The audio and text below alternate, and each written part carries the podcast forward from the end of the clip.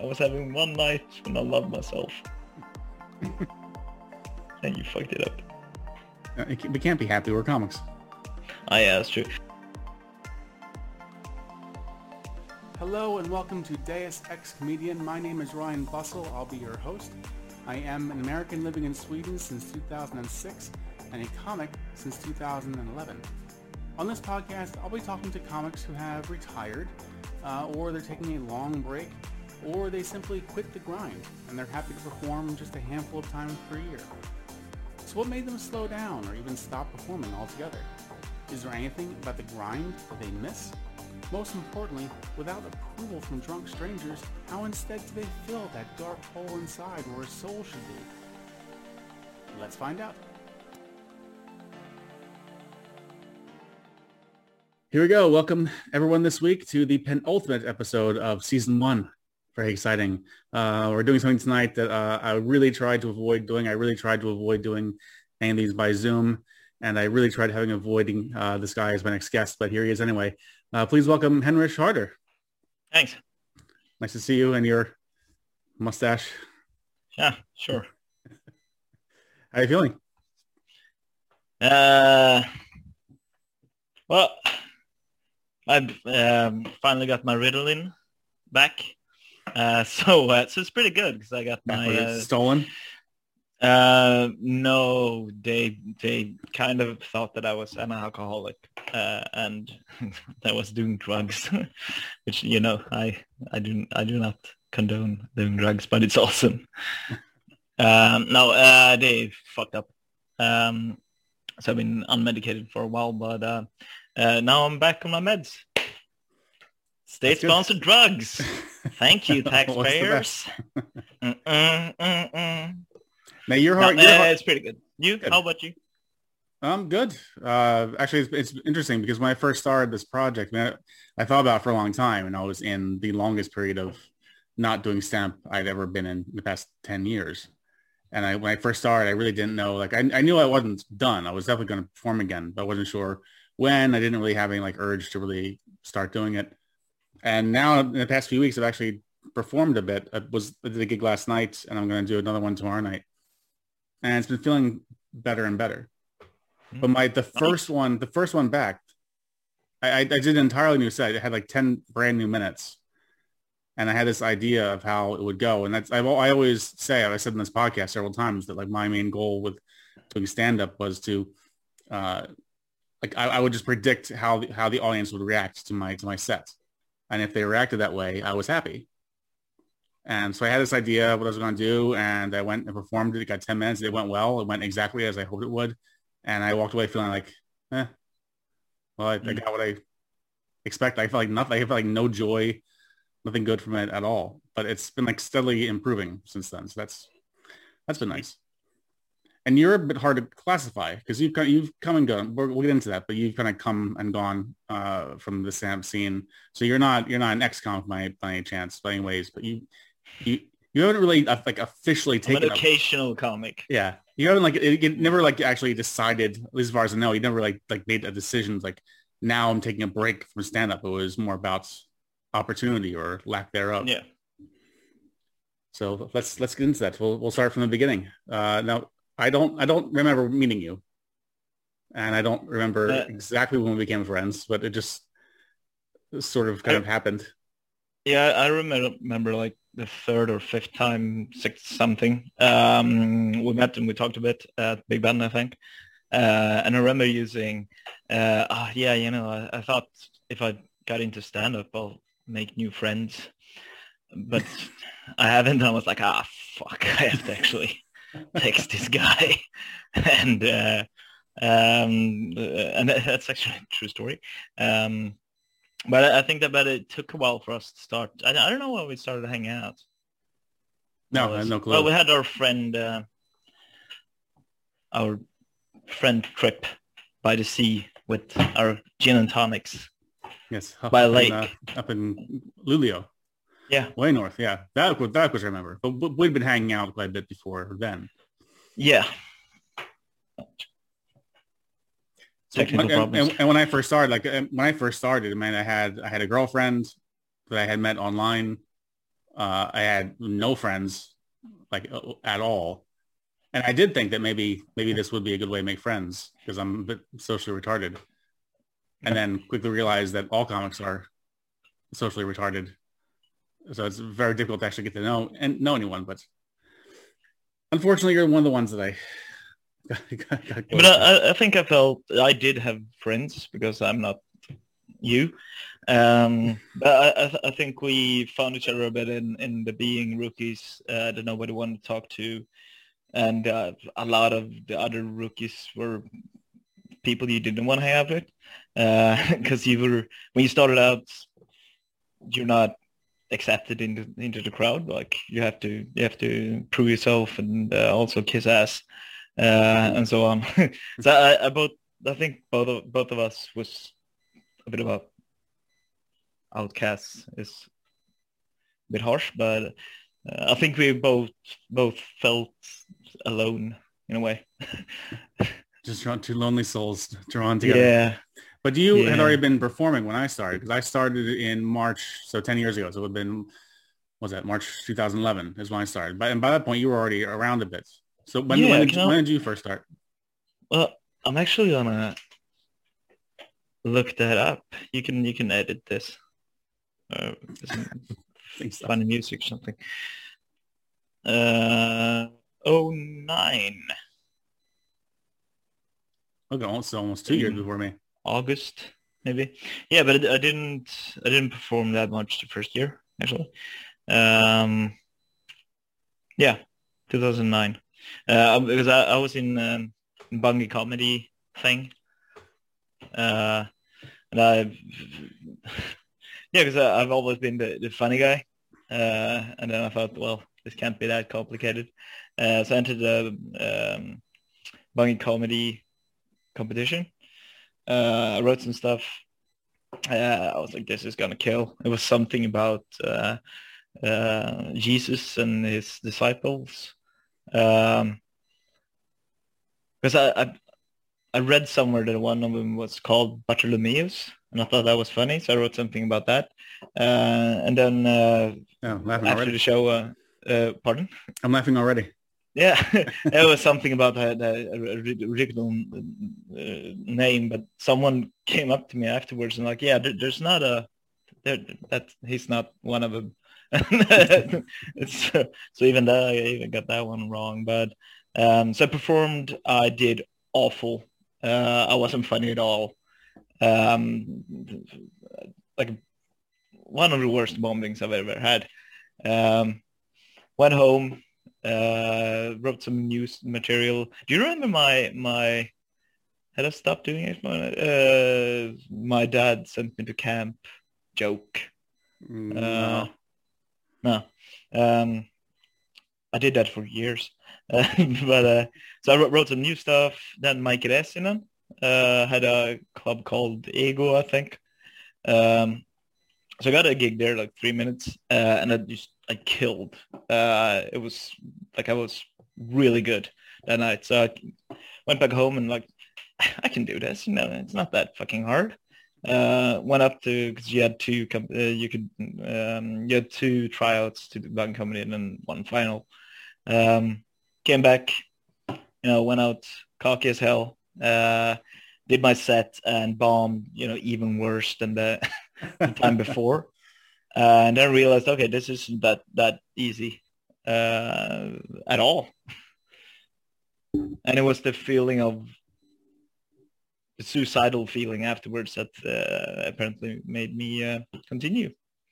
Who uh, do you remember who won the year you were in? No, uh, I don't even remember.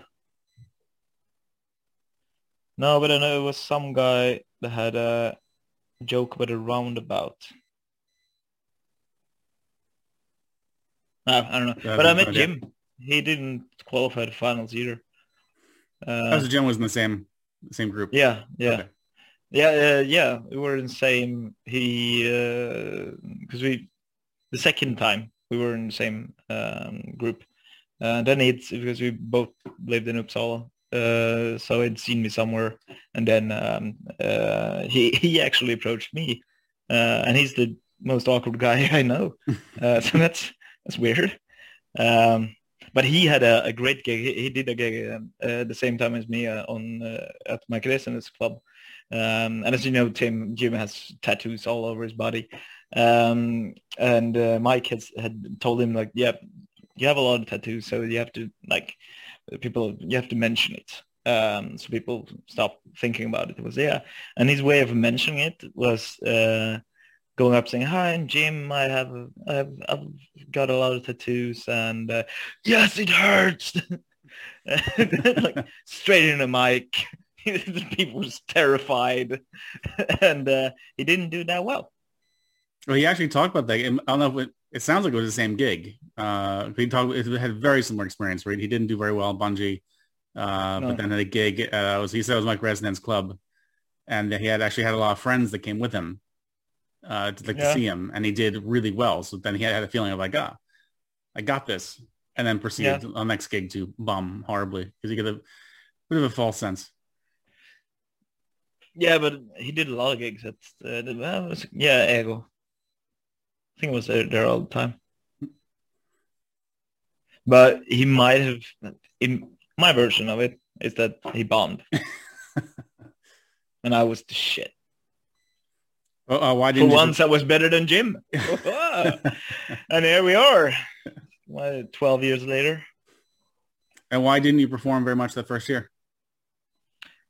Uh, I was I, was, I was depressed. I was in the middle of a pretty deep depression. Um, so I, I couldn't get out of the apartment and, you know, all the usual. Uh, so, um, yeah, I didn't get out of it for a couple years, years, but um, uh, year after I actually started writing, I noticed that it was really fun writing. Um, and then I started to because I think one other thing was the things were also I started to uh, hanging out with people, uh, other comics. So I actually had a more um, you know I met people I, I had fun with. Um, and the first year I had uh, pretty much, you know, a lot of social anxiety and so on. So if I didn't know anyone at the club, I just wanted to get the fuck out of there. Uh, but then I think like Adil Faki started to talk to me once and, uh, uh, well, he, he, he didn't talk to, he, he talked at me. Um, yeah, yeah. Your, being there isn't always very relevant when uh, no, words were coming out, and he he seemed to enjoy himself. Now, one thing I want to ask you is that uh, because like you, your style, for anyone who doesn't know, you've you've always been a bit of like a, a one-liner comic, and you're a, uh, a bit harsh. Uh, one one, mm. could, one one could say. Mm. I, I always like noticed I, I it, like admired in in in a in a way when the the audience would just would just really it's not the audience didn't think they, the, what you were saying was funny. They just really just didn't like what you were saying. Like they were like visibly upset. And yeah. I saw now, just I see on you now, I could see how much you were enjoying that. Like I could see how much how you were really enjoying how uncomfortable the audience was. It just seemed like the quieter the room got, the bigger the smile got in your face. Yeah. But that changed almost overnight, though. Uh, I just I just noticed. I actually remember when it happened. I had a it was my first super weekend. I was doing it at uh, Mafia Underbar Bar. I was at a Friday, Saturday night. And for whatever reason, I, I, was I was headlining and DJing, at least in the, in the beginning. And you were on early on. So I, like, I had like a front row seat when you were performing. And you didn't do very well as far as, like you didn't get a lot of laughs, but you kind of went the way I'm just used to seeing being. It was very confrontational and just harsh and I just I could could feel it on you when you walked off stage. You were just really unhappy. And I'm just curious, like, what is unhappy? but but but you used to be very happy with getting that reaction. So like, what what changed for you? Um, I don't know. The well, b- before I met you, I, uh, I did you know stories instead, and actually went quite good uh, and people were actually laughing. Um, but then I, I, I, wanted to do something else, and I found one-liners, uh, and uh, I just I liked making people uncomfortable with things I actually thought and knew were funny. Uh, and because some of those jokes I, I used to do is really good jokes, uh, but makes people very uncomfortable. And sometimes it, people laugh and have a great time. Sometimes they just want to go uh, someplace else. And, uh, and I, I, like that. My I thought my com- uh, comedy was uh, uh, you know smarter uh, than them or uh, bigger in a sense. So my, my ego uh, was really big. Um, but I think I'll because I didn't write anything for a long time, so I did the same shit over and over. Um, so I think the creative part of stand-up, uh, I lost that because I was just standing there repeating the same things. And then I also realized that I'm not the genius I thought I was. Uh, um, and that sometimes I, I, had this illusion of even if people were hating me, uh, someone in the audience will think it's funny, but they might not, you know, uh, want to laugh or or have the guts to laugh. But then I realized that sometimes I'm just not not funny at all. Uh, I'm just being an asshole standing there thinking he's better than everyone. Uh, I think those thoughts started to to come into my head. Uh, but I think mostly I was sick of my own jokes uh, because I've. Oh, now I actually uh, know. Uh, you know, when when you do a lot of stand up, you have this like the comic brain that you used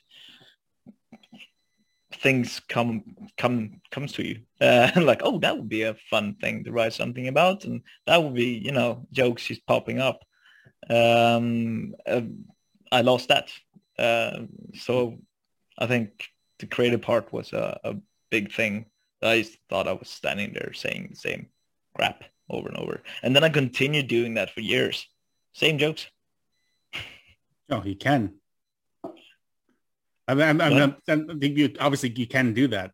And I've always been so yeah, fascinated. Yeah, like, yeah. I mean, there's comics I I saw for the first time ten years ago, and I see them on a semi-regular basis. And even today, they have nothing I haven't heard before. No, I mean, they're just happy to keep performing it. And then, like for me, I just like, I can't understand that at all. Hey, but God, God bless them if they're happy. If they're happy doing it. Yeah, but for a couple of years, I, I wrote a lot, and I, I, I think that's the process of stand up that I like the most.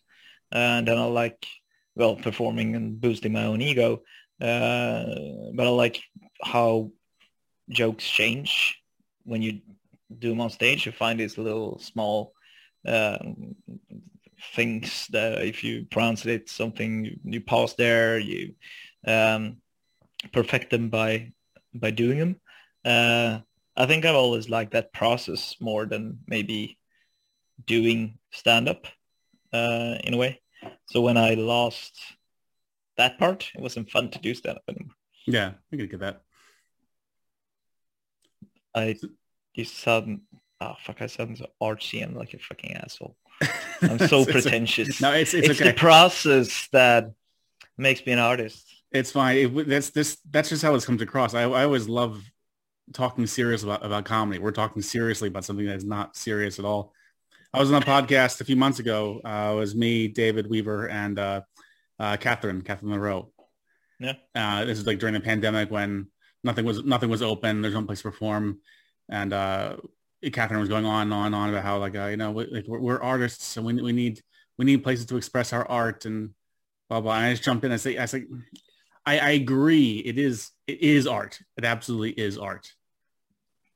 But I'm also talking about my dick. I mean, it's it's really hard to talk. It's, yeah. it's like I need a venue. I mean, my, my dick is not going to talk about itself because I'm an artist. I have things to express about my penis.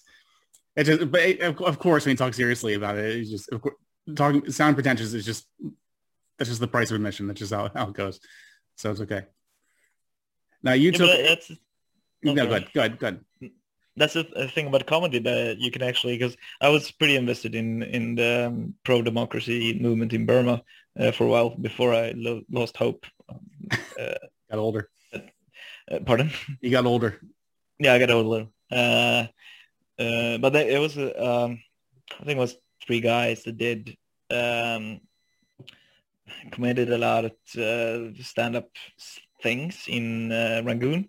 Um, and a lot of Westerners came there to, to, to see them, and they actually did a lot of things that was anti uh, anti the government, anti the, the military junta, uh, and they were protected because there was a lot of uh, Westerners that came uh, there, uh, and also protected because they weren't straight out saying something against junta, uh, but they did humor that people could understand was this. So we had that. It's like uh, the ones fighting oppression, fighting for democracy with humor, and then you have your dick. Uh, we have the whole array, and we like to think we are a part of it all. I always the idea of being in, in the afterlife and walking up to Beethoven and saying, "Oh yeah, oh yes, I, I was also an artist." Yeah. I can play with my penis. but even not even just like being an artist, but being a comic, it, it took me because I, I, fell in love with comedy when I was 11 years old. That's when I really got into started getting into stand up, and, and all my heroes have been comics. So even after I started performing myself, it, it took it took me a long time before I would actually say I'm a comic. Yeah. Just because it's the same word he use. Like George Carlin was a comic, Bill Hicks was a comic. For me to say I'm a comic like I've, I've heard people say that you're a comic the first time you're on stage, and I I don't yeah. agree with I, I don't agree with that. I, I, still don't like calling myself a comic, uh, even when I did a lot of stand up because I do stand up, uh, but I'm not a genius enough to be a, a comic. I don't think it'll be a genius enough. I think for me it was more like it's less right now. Hope it might it might change in the near future. Maybe we'll see. But I mean, for for years, my, my whole life revolved around comedy. I was like doing, I had like the clubs. That, that was my main my main life, and then my my job when I had one was on the side, or my family life was like on the side. But I was re- I was arranging everything around comedy, and I was constantly thinking about comedy, and that's why I felt comfortable to call myself a comic. I mean, everyone has different rules. I've heard people say, uh, you can just just post that on Facebook amongst comics and say, oh, when, oh, when can you call yourself a comic? And you'll get a million answers. Like I've, mm. I've seen this conversation before, and it's like, oh, the, the first time you get a standing ovation, uh, or uh, only if you're if that's your primary source of income, uh, or blah blah this or that that that. But for me, it's a little um, sim- for me, it's a little simpler than that. I've I've never understood how like the stand-up forum that you actually can have a serious conversation without someone mentioning their dicks. Uh, they're, they're not comics if they can have a serious conversation without talking about genitals. But I, I did call myself a com- uh, comic uh, a lot uh, when I was on Tinder. Damn, right. that's uh, yeah. Let that work? Yeah, I'm a I'm a com. Oh fuck yeah! they, used I, I, they were not allowed to see me perform. the smarts. Yeah. I've seen many people take first dates, like many comics take first yeah, dates yeah. or, or like very early on, uh, from see them perform and uh, can't see why it's a good idea. I guess in a way it could be a good idea. It could really, really show them who you are, but I think most comics probably, want, probably want to hide who they are. So it's not a good idea. Yeah. I, I never want people to come that I know to come to my, my gigs, uh, because like I was playing a lot of uh, innebandy, floorball, um, when I was younger, uh, and actually did quite well. Um, I, I, never wanted people to come and, and, and watch the games that I, I, knew because it was like another part of my life. It was my part uh, of life in a way. Um, and also I, I, sucked when I knew people there uh, were watching, you know, gets into your head. Uh, but it's same thing with, with stand-up. I really, there's a few of my friends that seen me, uh, that ever seen me perform. Um, because it feels like it's it's another world uh, that is mine in a way. So I don't want them to to enter that world uh, in a way. And also, I hate that you you if they if they see you one time and and you you bomb, that's who you are as a comic. And Right. since I bomb 95% of the time, you know, they can't see the brilliant me. Yeah, they're not, not lucky enough. No. I actually, I, I, I started a new job a few months ago, and I mean, everyone. It's a small office. It's like, it's like maybe thirty people in the company, maybe, and uh, everyone's been working from home. So I've, I've only met a few of them, but uh, tomorrow we're actually going to meet. Many of us are going to meet at the office and have like a summer after work kickoff kind of kind of hang, uh, and then it- there's a big group chat uh, on on Slack that we use to communicate. So uh, earlier I had the bright idea to uh, to say to everyone, hey, if you're interested in an after after work, I'm actually going to be performing uh, at, a, at a club at eight o'clock, and you're welcome to come. And the second I hit send, I immediately regret it uh, because because now I know there are a few people now apparently who are interested in going. So people who like never met me actually met me in person are now going to see me do stand up About your penis. about my penis. Yes. It's kind of cool though too Yep. because I mean, I, I'm working for an IT an IT company, and so far everyone that I've met seems a little Aspergery. Uh, and I, I'm not like again. What? No. and again, I'm not like uber social or anything, but I, I feel like I, I could be the king of that office. Yeah. Yeah. So, uh, so we'll, we'll see what happens. Yeah, I'm, I'm, a bit messed up since I worked in Stockholm Uh, uh, with IT because uh, all of them had Asperger's, and I love working with people that have Asperger's because you can actually tell them, I think this thing you did sucked, and they were like, okay, be more precise. it's like this and this. All right. and I noticed that all other places you work, you can't just say, I think you're an idiot because of this and this and this. Do you want to go and have a beer afterwards? It's not, people take things personally. Yeah, It sucks. they actually they see nuance. Yeah. Yeah. now, so as I just mentioned now, uh, so we met in Stockholm, of course. Right now you're in Gothenburg, but you've moved around a bit and uh, Yeah. usually for the same reason. But uh, some years ago, you moved down south. So you moved down south uh, for love and you moved to a place where there really weren't a lot of opportunities to perform. Did you perform at all when you first moved down there? In Gothenburg? Yeah, no, not to Gothenburg. No, no, to Uh, uh, oh, move down to Lund. Oh, uh, yeah, I did. Um, I did, well, well, in, mostly in Malmö. Uh, I did one gig at, uh, what's that hotel called that had a comedy club? Uh, Mac? No, Mac wasn't in London. Uh, Mac was in London. Uh, Oh, then was it was Mac. Okay. I did one gig, and then I did. Because then it was quite.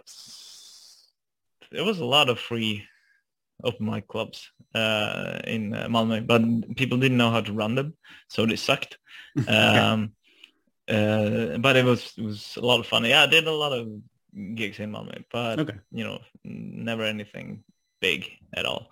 Uh, uh, most mostly for like three people, and uh, but it, that taught me a lot actually because it's like um, Copperfields, the old old Copperfields. that club has come up, come up quite a bit in this Uh, podcast. Yeah. Yep, because it's it's legendary. Uh, but it's, Copperfield and Malmö taught me that you can actually have fun in a room that's only two people. Um, that is actually not the size of the crowd that, that matters. It's how you use your penis.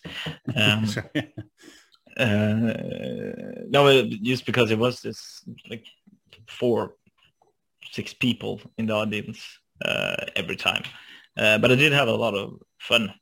But that, that was when I started to, you know, just crowd talking and freestyle a bit more. Uh, never done done before. Okay. Um, so I think I, that's where I started with that thing.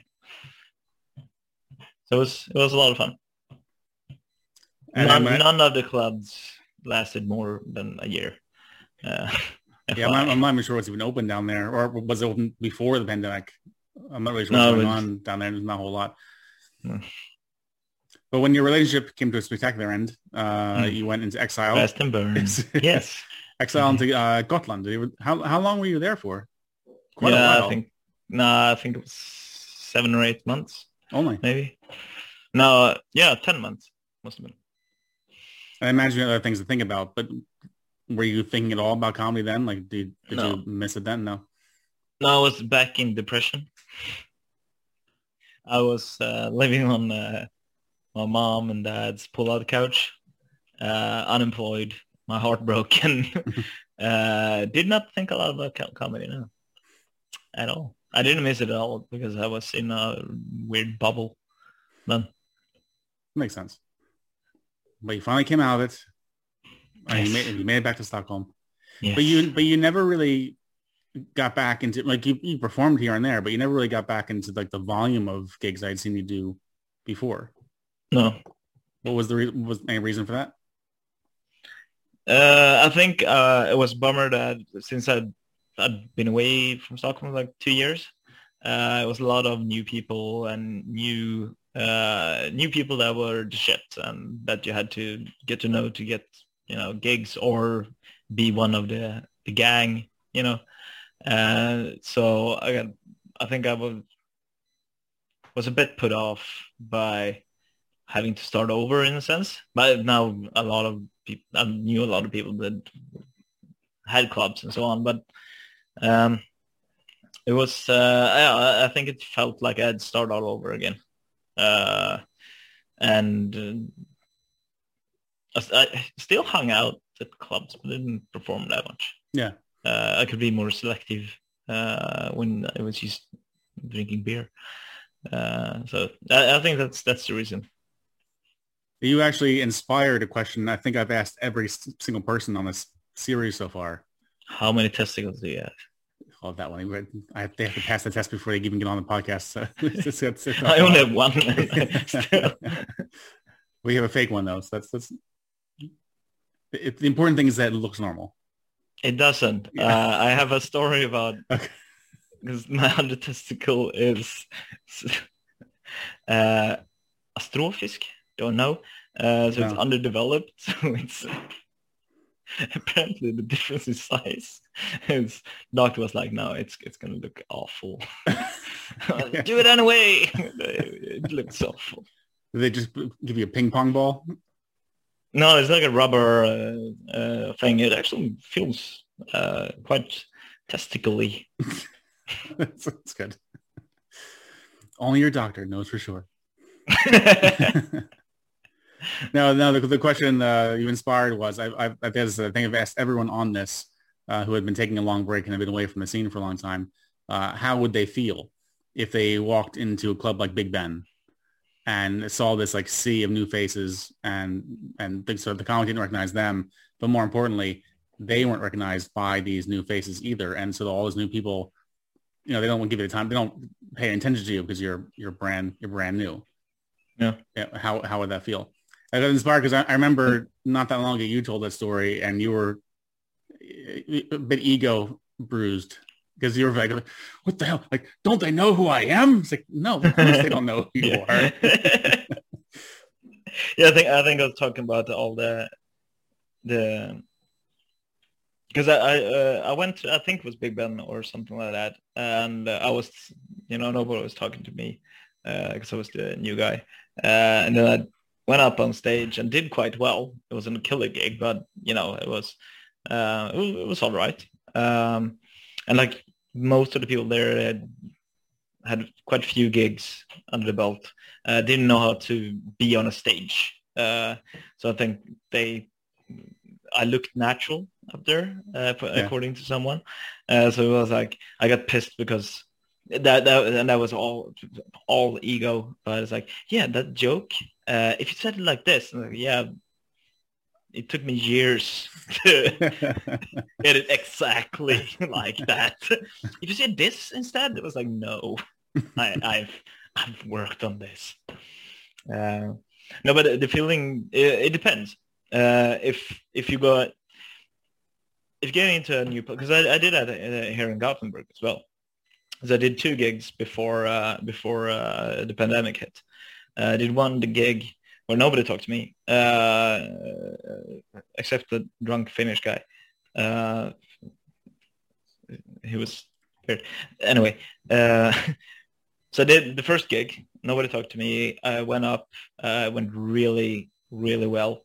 Uh, so afterwards, um, then I was like, I could have, have a beer with everyone. I was like, okay, yeah, I'm gonna fit right in. And then next gig, I kind of bombed, not totally bombed, but didn't go quite that well. Uh, and then I really got this from it wasn't the same people, but the cool the cool people was like, yeah, thank, thanks for coming. and I was used, uh, okay, I, I can go home because now it feels like I'm searching for your appreciation, uh, and I don't need it. Ego. Yeah. Again.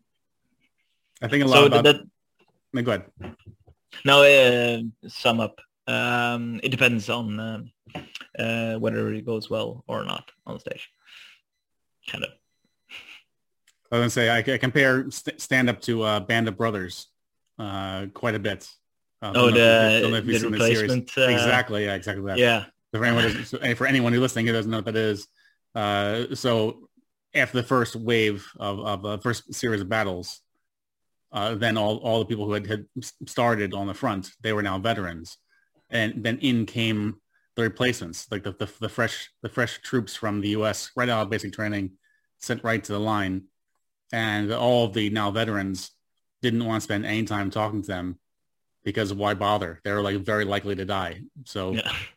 I think it's, same. I think it's very similar. And I really, I've, I've discussed that before. I, I really try to not do this, even though I, I know it's very common and I don't succeed very often to not do this. But if I see someone new at the club, I don't talk to them. But if they go on stage and they do really well, then I'll want to talk to them. And if they don't Yeah, do well, then yeah. I don't want to talk to them. And I, I'm really, I'm trying to work on that. Mm, You won't.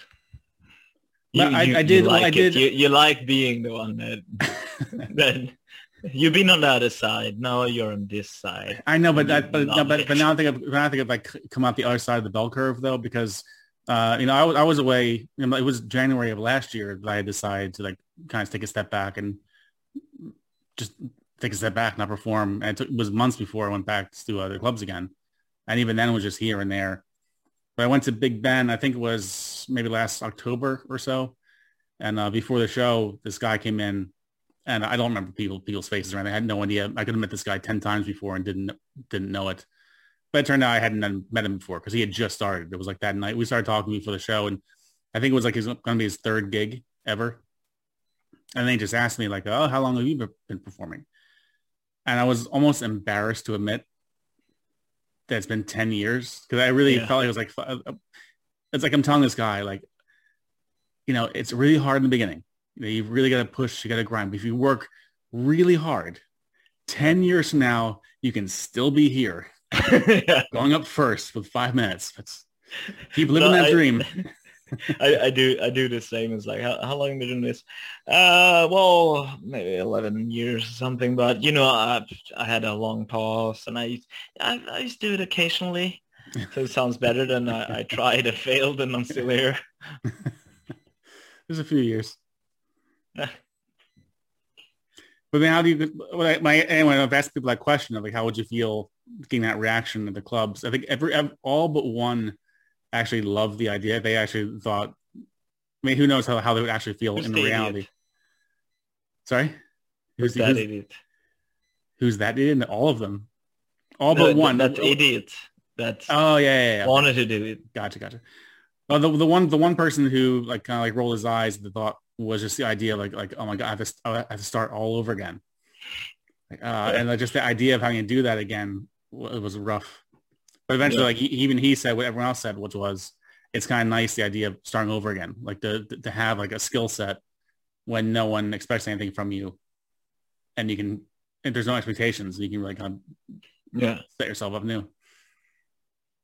But it feels like I only came, got up to second layer. It was like first layer, rookies, nobody talks to them. Um, second layer, people know who you are and talk to you, but you're not invited to the birthday party.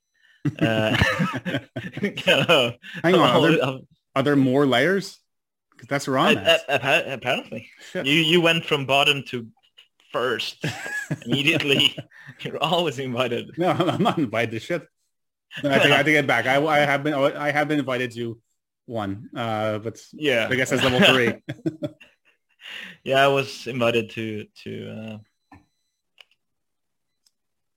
the stand-up thing, Christmas, uh, Christmas, Christmas, uh, Christmas party. Yeah. Uh, me and 400 people. like, Yeah. There are a few of those. They're guys knew my name. But what's so now? Uh, now, now you're living in Gothenburg. Yep. So long, so long story short, you came back to Stockholm for a while. Now you moved to Gothenburg, and now that you're in Gothenburg, No, I, you, you could. was Uppsala got dumped, Stockholm fell in love, Malmö got dumped, Gotland, eh, uh, Stockholm got dumped, got dumped, got dumped, and fell in love again. So now I'm here. It's a really good plan. To, a plan to Yeah. follow. Good, good, good Yeah. career path. There's a lot of people out there that needs, you know, some alone time and figure out who they are, and then about a year later they're pregnant with their ex-boyfriend. There's apparently more than one. Weird. good, ti- good times. Yeah. But now that you're in Gothenburg, Yep. uh, so what what stops you from kind of grinding there? Because I mean, there are, you know, pre-pandemic and, and now seems like we're getting climbing out of it. Clubs are starting to open again. Do you have like any drive to like grind again, like to start asking for spots? Yeah, actually, I do because I met two comics here uh, that I really uh, like. Uh, actually, uh, the first, uh, I only did two or three gigs maybe before Corona hit, but I've actually met people here in other circumstances um, that are quite friendly and uh, nice people. Um, so it feels a bit like there's an in its crowd in uh, here in, in Gothenburg as well, but I think it's it's much smaller uh, in a sense. Uh, so it's not as tight and hard to get into. Um, and also, I've, I've been actually been writing stuff that are not one-liners and that are.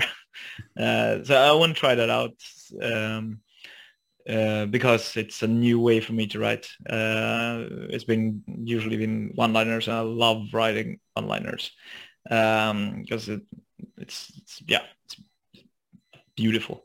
Uh, so I just want to try writing this kind of stuff uh, as well. Just try it out, see what happens.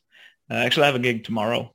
Uh, Oh, really? That is, yeah, my first post-Corona gig. Uh, but then I have none planned. where Uh, where are you performing? uh, Vasa, um, Ar- uh, Arja Igelkotten. I, I think it's uh, something hedgehog. Reminds me of uh, of uh, Jim. Jim. yes. Uh, uh, yeah, Hedgehog. it's called um, Halta kotten. Gustav Vasa, Gothenburg. Great club. Very cool. Break a leg. How's it how's it feel? Yeah, the thought. Um, I have no now, now it feels like yeah, that's gonna be fun. Uh, but I realized because when you started out doing comedy, I was like you you had a gig planned three weeks ahead. You felt like shit for two weeks, and you were nervous, and uh, everything was awful. You did the gig, and then same procedure all over. Then then the I feel sick to my stomach period uh, decreased.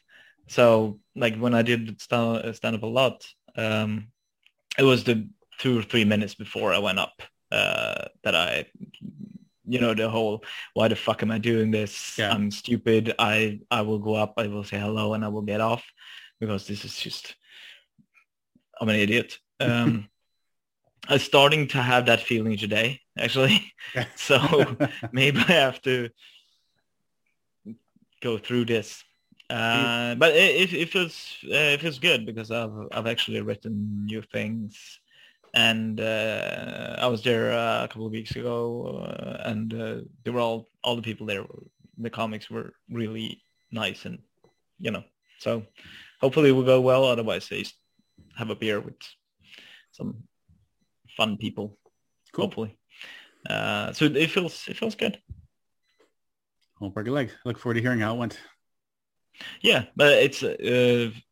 I think that's also one of the reasons uh, I've done comedy to a lesser extent, um, because before you, you, in Stockholm you had um, you could always have a like a couple of months before you actually got booked, and when they started to know who you are, you could actually just email someone that ran a club and uh, get a spot uh, in three months. But you you had it booked, so now it's like yeah, one gig and then I don't have anything. Yeah. and I have to have some kind of, you know, I have to be driven to to perform because when you perform a lot, it was given to you at the free open mics because people knew who you were. So uh, now I have to make an impression so people will actually book me. As many too. I, I, commented on that before. Uh, just that I noticed that changed a few years ago. Uh, in the beginning, I mean, not getting anything booked at all, Yeah. and then suddenly having gigs booked, and just that thought of like, holy, holy shit, in two weeks, I'm gonna be at Big Yeah. Ben, like I'm booked, Yeah. and then it gradually changes to like, oh, like, I've got Big Ben tonight. Yeah. but I, I have to, um, uh, because I did a lot of my first, well, first two or three years, it was Mafia, um, the place where you uh, performed. And I, Laszlo, uh, he's always been upfront, but he hates my comedy. he hates one-liners. He hates one-liners. stand-up. Yeah, and he hates my kind of uh, comedy. But um, I got spots. Uh, he's always been uh, good at like bringing people together in a way. Uh, during Mafia, the, the old-fashioned, then you would close up and fucking cellar, and you had to talk to people. Um, uh, so even though I wasn't in the it click, uh, you got booked. Now, now it's it's harder nowadays. You actually have to perform. I think that's my problem. I have to start performing. We have to start Like performing. actually having good gigs. Yeah, it's tough with Mafia too. When because before when there was a point that it was literally seven nights a week uh, with like Yeah, free yeah. entry, and at that point, I mean, now I was living there. Uh, I mean, now it's it's just two nights a week, and it's it's a it's a, a pay to get in, and it's not cheap. No. so he's he's a lot more selective about uh, who he who he puts on these. yeah, well, he he actually made a, a career out of it. Uh, Yeah, he, built, he built a hell of a brand. Yeah, he deserves it. Uh, someone else maybe have to take the torch and uh, make another mafia, maybe. Yeah, more clubs for the people, more clubs for the comics. Yeah, there's, yeah. there's Well, not a the- place, there's not a lot of room to grow too. There's No. essentially three big clubs in the entire country. They're all in Stockholm. yeah, Uh, it's, not easy to get the spots there. no. But another thing that I think made makes made it hard for me to to get gigs is if I perform if I do a good gig, it usually it's a really good gig. But if, if people get my the one liner uh, the dark uh, things, um, it goes very well. But when I bomb, I bomb hard and often. uh, when it's people want to leave because it's uncomfortable. So if you do a good, a really good gig and, and someone, yeah, come to my club, and I, I just make people want to throw up. Uh, nobody would look me because it's like, yeah, he had one gig that was really good, but he's, it's not, no, it's not going to work out. It's not, it's, it's you, not me. Well, I hate, I hate to bring up your failures, and that wasn't the point of this pod, but uh, I, I do remember. Oh, please do. I do remember the last time we were at the uh, Lund Comedy Festival, and uh, Fuck yeah. uh, Oh. did not didn't, didn't go quite as well for you as you. It, it wasn't. It wasn't the bombing. I'll point that out. It was not. You didn't bomb. Uh, I've, I've seen Well, you it, do. I've it seen was, you much, it was do much better. uncomfortable. Uh, and, uh, and of course, your girlfriend was there to see you then. So uh, my question is, has she seen you do well? Uh, she only seen two gig, gigs, uh, Lund, and um, one here in Gothenburg that didn't go that well. Uh, it, it wasn't total bombing. It was uh, it was kind of good, but not what I wanted. Uh, So do you feel and also, if I had see you to- tomorrow. Do you feel pressure to uh, excel? oh no, she, she she's not coming tomorrow. Okay. Uh, More choice. Might want I to put some more under your was- belt.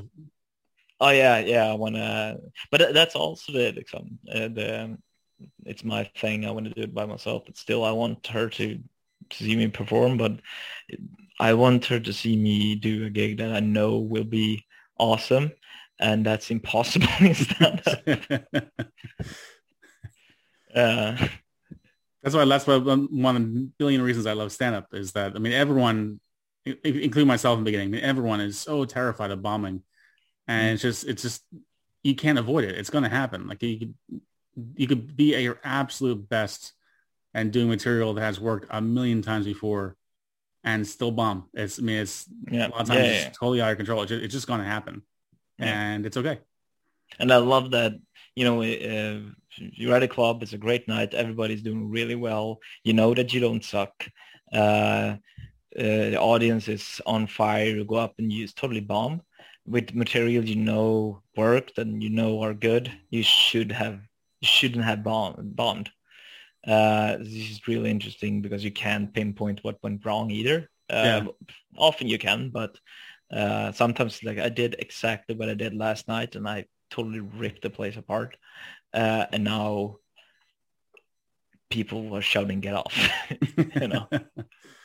I love for me when But those who- times it goes the other way around when it's like I see comics come off stage and they look at me and they say, "Oh, like oh, oof, tough crowd tonight, tough crowd," and then I go on and actually, and it actually goes well. That's that's that that's that's, like, that's a great feeling. It's, it's the it's the it's the polar opposite of what you just described.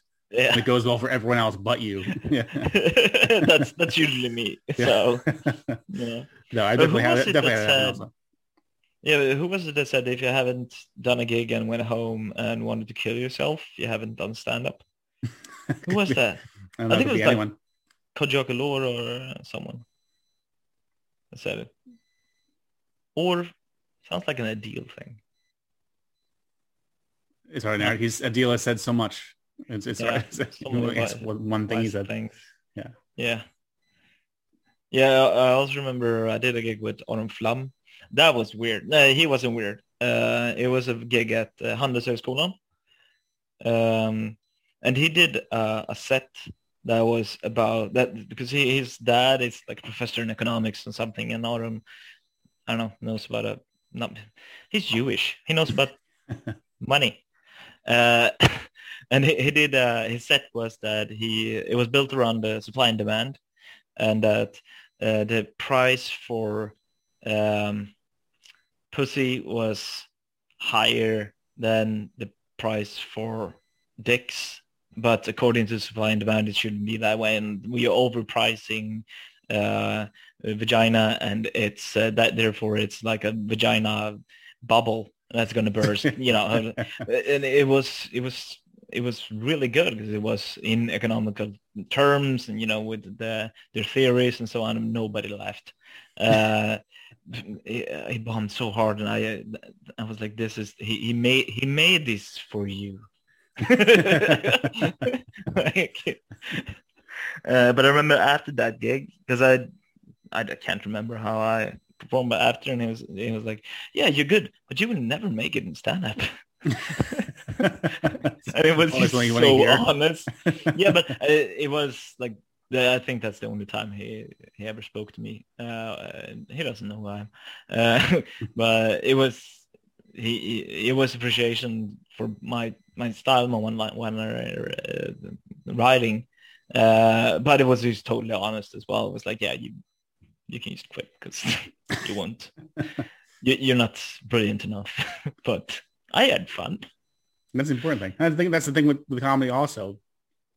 It's one thing if you expect like a career, like you're going to get cast as like the wacky neighbor and then be doing movies sometime, but you also, you can perform forever just at open mic clubs and things. Yeah. That's also okay. It's, you don't have, you don't have to have an end goal. No, and I think I, that's I've felt comfortable with doing, you know, occasional stand up uh, because I I do love being on stage. I do love uh, a good night. Uh, I love the people at the clubs uh, and also performing is awesome. Uh, but I, I, do do it for my own sake. Uh, but I don't know if it's just because I if it, because I don't have the urge for making a career, uh, or if I just know that I won't be able to make a career. Uh, uh, but um, I I feel it's a great choice to to use dude when I feel like it. It's one thing I've, I've realized uh, about this while I've been doing this pod, because the whole thing came out of me thinking about all the like really good comics that I used to see on a regular basis, and then one day I just didn't see him at all anymore. But I'd see him like a couple times a year when he used to yeah. be if he, when he used to be several times a week. And yeah. that's what that's what got me thinking about this pod and got me thinking about like all those people. It's a, it's a long list of people that are like that. But yeah. I started thinking recently about the fact that I don't know a lot of like terrible comics that stopped. No. I mean, like on the one hand, because I mean, of, of course, I mean, the, I'm sure there are a million people that I have seen before that I don't see ever anymore, and I just never got, got close to them for for obvious reasons. But I mean, there are a lot of like just people just were never very good, and they're never going to be very good, but they're still performing. They're they're still they're still out there. Yeah, and, no, and the snob I, part of me wants to tell them like just like why are you doing this? But they, they enjoy doing it, so it's okay. Yeah, and still, uh, I admire those people. You know, if they put their that kind of like the, the energy and, and stubbornness into something else, they would probably be the best at it. Uh, but just grinding for year after year and but those are also the people that go off stage and like, yeah, it's a really good gig. It's like, no. Yeah, that's that's the rough part. Is, yeah, that's the rough one. When like, yeah, like, yeah, nailed it. Like, Yeah, but still, they they love stand up as much as we do. So yeah, and that's why yeah, it's okay. Yeah, uh, I think they they thank you for your blessing. Yes, I'm sure they do. Uh, our Lord and Savior. That's... well, I like to wrap up each pod uh, with an exchange of war stories because it is the one thing I miss. Uh, I, I, don't really miss hanging out in clubs very much, but I do miss just talking to their comics and just like talking about yeah the really, the horrible corporate gigs or yeah. first bombing or whatever. So I asked everyone to prepare something. So uh, I have a story for you. Hopefully you have a story for me. Yeah. I don't know if you want to go first or I can. It's up to you. No, you just have to comment on the you the war stories you said in clubs and talk about war stories. Uh, those are also the only times you tell those stories that you know that the people around the table laugh at you, not with you, and that just feels awesome. Yeah. uh, but, uh, go ahead. Okay, well, I'm going to tell. I'm actually going to tell an, an offstage story uh, this time because uh, I've, I've, unfortunately accumulated my share of beefs uh, within within stand up uh, over the years. Not, not, not, that I like go looking for it, it just sort of happens. I, I, I, am not a great person, so I, I definitely brought a lot of things on myself. But in this case, in this in this, I'm defend myself and say in this case, it was not my fault at all. Uh, so to go back a few years. Uh, so it was uh, the Lund Comedy Festival. So uh, it's down south. It's, it's, it's like a six hour drive from, from Stockholm. And I love comedy road trips. So uh, the Lund Comedy Festival, is, it kicks off on a Wednesday and then it runs until Sunday. And uh, I got a bunch of comics together. We're all going to go down to the festival. We went down on Thursday. We left from Stockholm in a big van that I rented. And we left Stockholm around 3.30 in the afternoon. And uh, of course, when you leave Stockholm at 3.30 in the afternoon, you're going to run into rush hour traffic. So I expected that. That that's that was fine. But then we ran into another traffic jam. Like we hadn't made it halfway there, and we got stuck in this like bumper to bumper traffic to add like, another hour to a very long trip. Our goal was to get every night at the f- festival they have like a mingle. Like everyone that's involved in the festival gets to have like you know drinks and food and stuff. And so our goal was we're gonna get down to the festival in time for the mingle. Well, now with a extra travel time, I was getting really stressed. And when we finally cleared that, I just like put the pedal to the floor and just drove like a shot, like as fast as I could to get down there. Didn't stop or, or did anything. So finally made it to Lund. We were, we were very, very late. Uh, my wife Eva was with me and uh, I dropped everyone off at the. We were all staying at the same hotel, so I dropped everyone uh, but Ava off at the hotel. She stayed with me. I found a parking space for the van, which is not easy in Lund to find a parking space for a van. That's like an adventure in itself. But I found spots, rushed into the hotel to check in, went to our room, and of course I hadn't taken a leak in hours because I was just in like in stress mode. So I had so I hadn't peed at all. But now heading to the and I had to go. Now that I knew we were heading about to go to the room, then of course my feeling of having to piss just like they jacked up by a thousand percent. And I, now I really had to go. Now I was carrying the bags. Ava had the key for the room. Uh, Ava, it was like an electronic lock. So we got to the door. Ava tried to open the door and it didn't work. There was like something wrong with the, she couldn't like, quite fumble with the lock. And by this point now I'm like dancing because I, I really, really had to go. So while she's trying to figure out the door, I noticed down the end of the hallway, uh, door opens and someone comes out and starts walking down the hallway towards us. And it's like a really dark hallway in the hotel. So like I couldn't really see who it was. And I was a little distracted also. And just as Ava got the door open, I recognized who that person was because it was all comics staying at this hotel. So I see who it is and we'll call this person Bob. Uh, I, I, see that it's Bob. The second I can get in and I just run through the door, run to the bathroom and evacuate myself. It felt much better. Now, Bob, Bob is someone that I've known since they started doing stand up. And we like talked a little bit, but not, not usually much more than hello. It just, I, I had don't have anything against the person. Just someone I just never really talked to, just wasn't never really in my circle or whatever it is, and I didn't really hang with. But I always say hello. And I saw Bob later on that night and waved hello. And that was it. So it was like three weeks later. Uh, this person had contacted uh, another club. I'm not mentioning names here. Had contacted the club asking for a spot, and the club owner said, uh, "No, I'm sorry, the uh, the schedule is full." Uh, whereupon Bob uh, replied very sarcastically, like, "Oh, that's fine. I mean, you have Ryan and Ava." And the club owner told me this because he thought it was very funny. yes. And I didn't think, and normally, normally I wouldn't care about it. It just, it just so happened though that like a few days later, I was supposed to drive Bob and Ava four hours south for, for a road gig.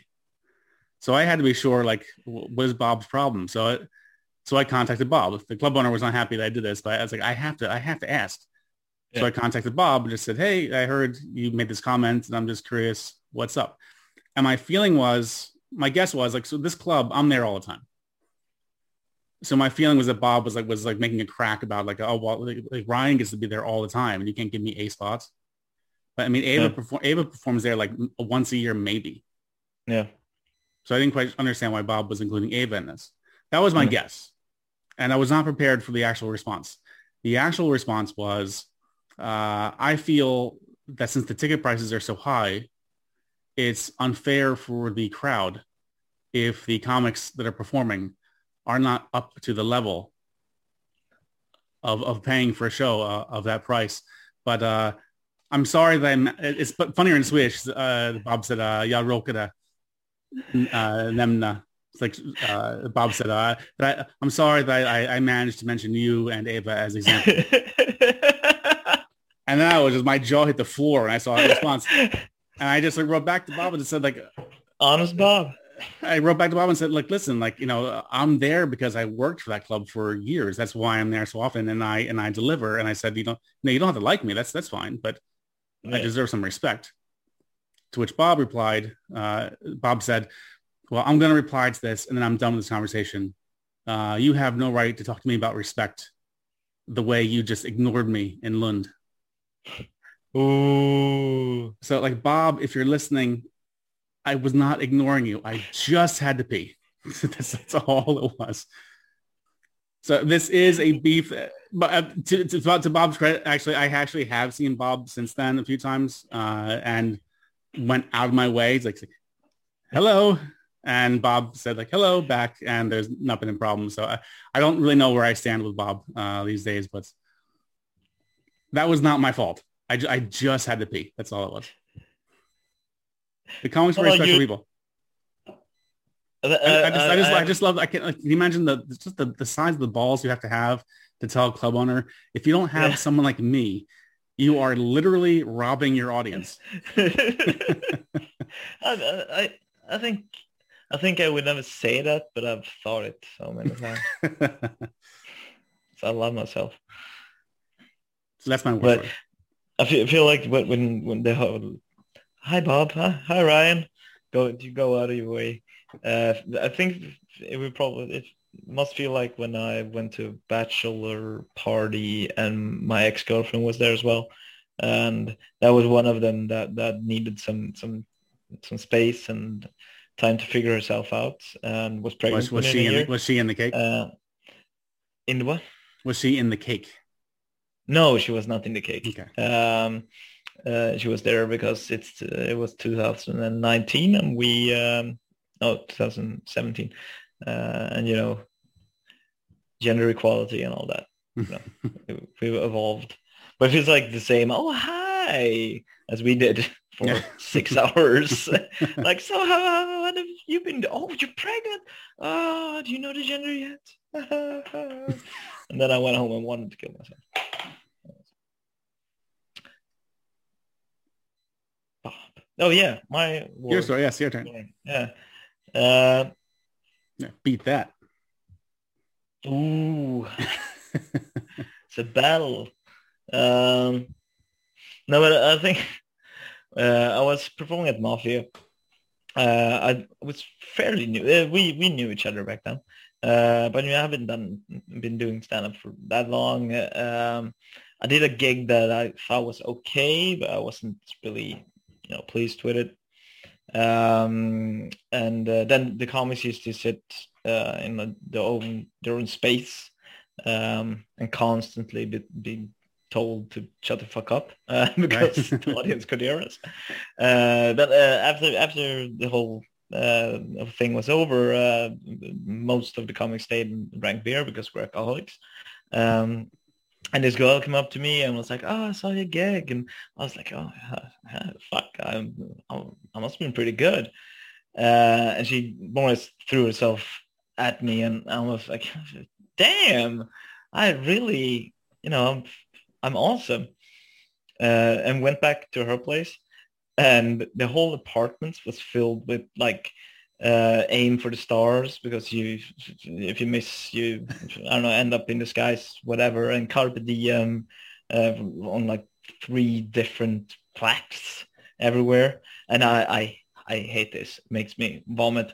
Um, but I still we, we still had coitus. Uh, and I went home and it was like okay she wasn't it wasn't the best thing I've done in my life, but I, I felt like, oh shit, I I did so well last night that I actually got laid.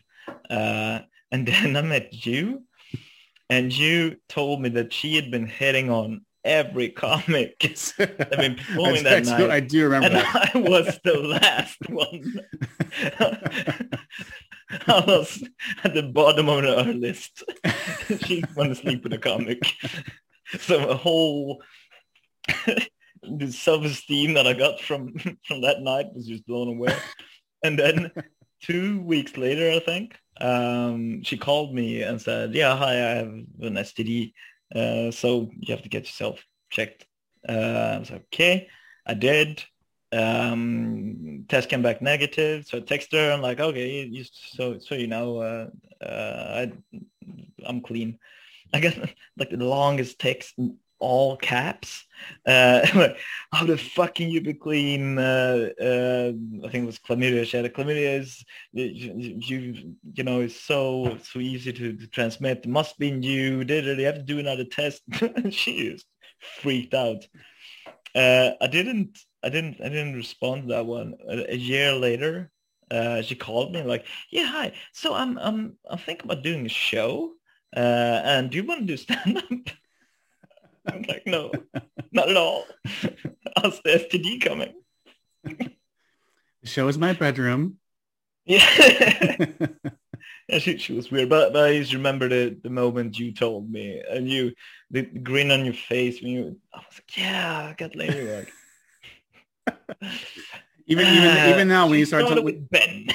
That that's exactly as, as soon when he started telling the story and I realized where it was going. I was like, yeah, yeah, because I, I can I can I can I can actually see right now at the bar her going after Ben and Ben just like being like the worm his way like away away from her. but not you. Not me. No, no, no. I was having one night when I loved myself. And you fucked it up. Uh, it We can't be happy. We're comics. Oh, yeah, that's true. Yeah, who's... Oh, yeah, Eric talks about that, that he, he doesn't do stand-up because he's happy. yeah. I love that.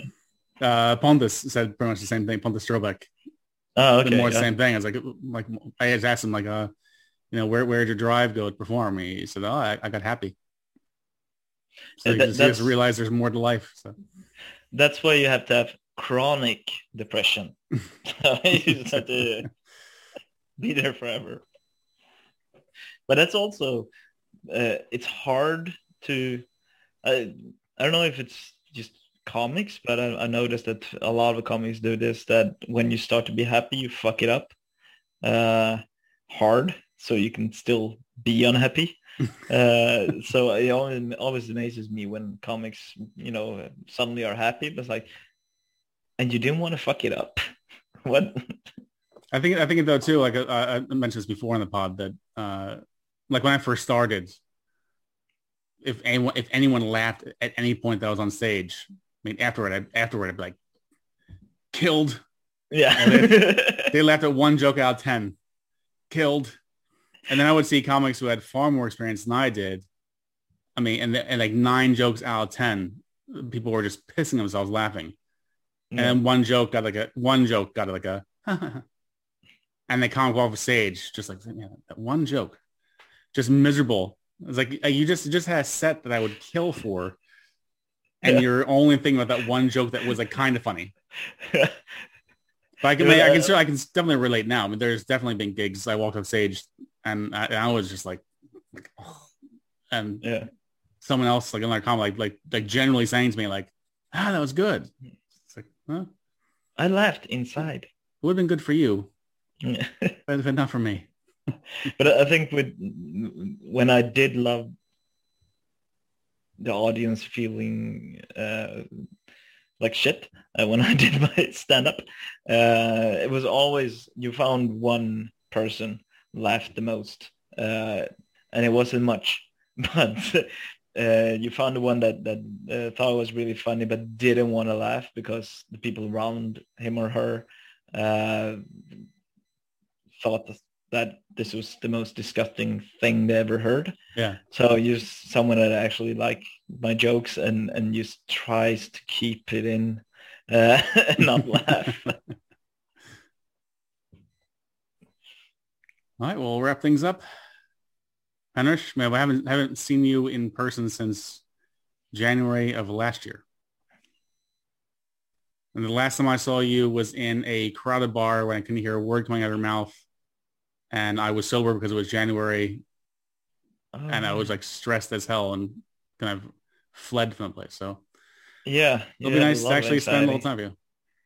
Um, yeah, I have a lot of things on my plate right now. Um, I have my, I have a lot of wiping asses uh, from people with mental disabilities and autism to do. Uh, so, Which is your job, I hear. uh, yeah, they have, they have awful lot of diarrhea actually. It's, if you wonder. Sweet. I'll be I'll be there in a few years Yeah, because I'm old. yeah, I'll be wiping your ass. Well, Thanks have a good for summer, my me. friend. I'll see you in a few months. Yeah, uh, probably will. Are you vaccinated yet? I get the well, I've had COVID, and I got the Oh, first yeah, shot. right. Oh yeah, So I get I get the next shot at the end of July. I thought you were older. Yeah, but it's Sweden, so Oh, okay, yeah. yeah. yeah. Thanks, man. thank you. See you later. See ya.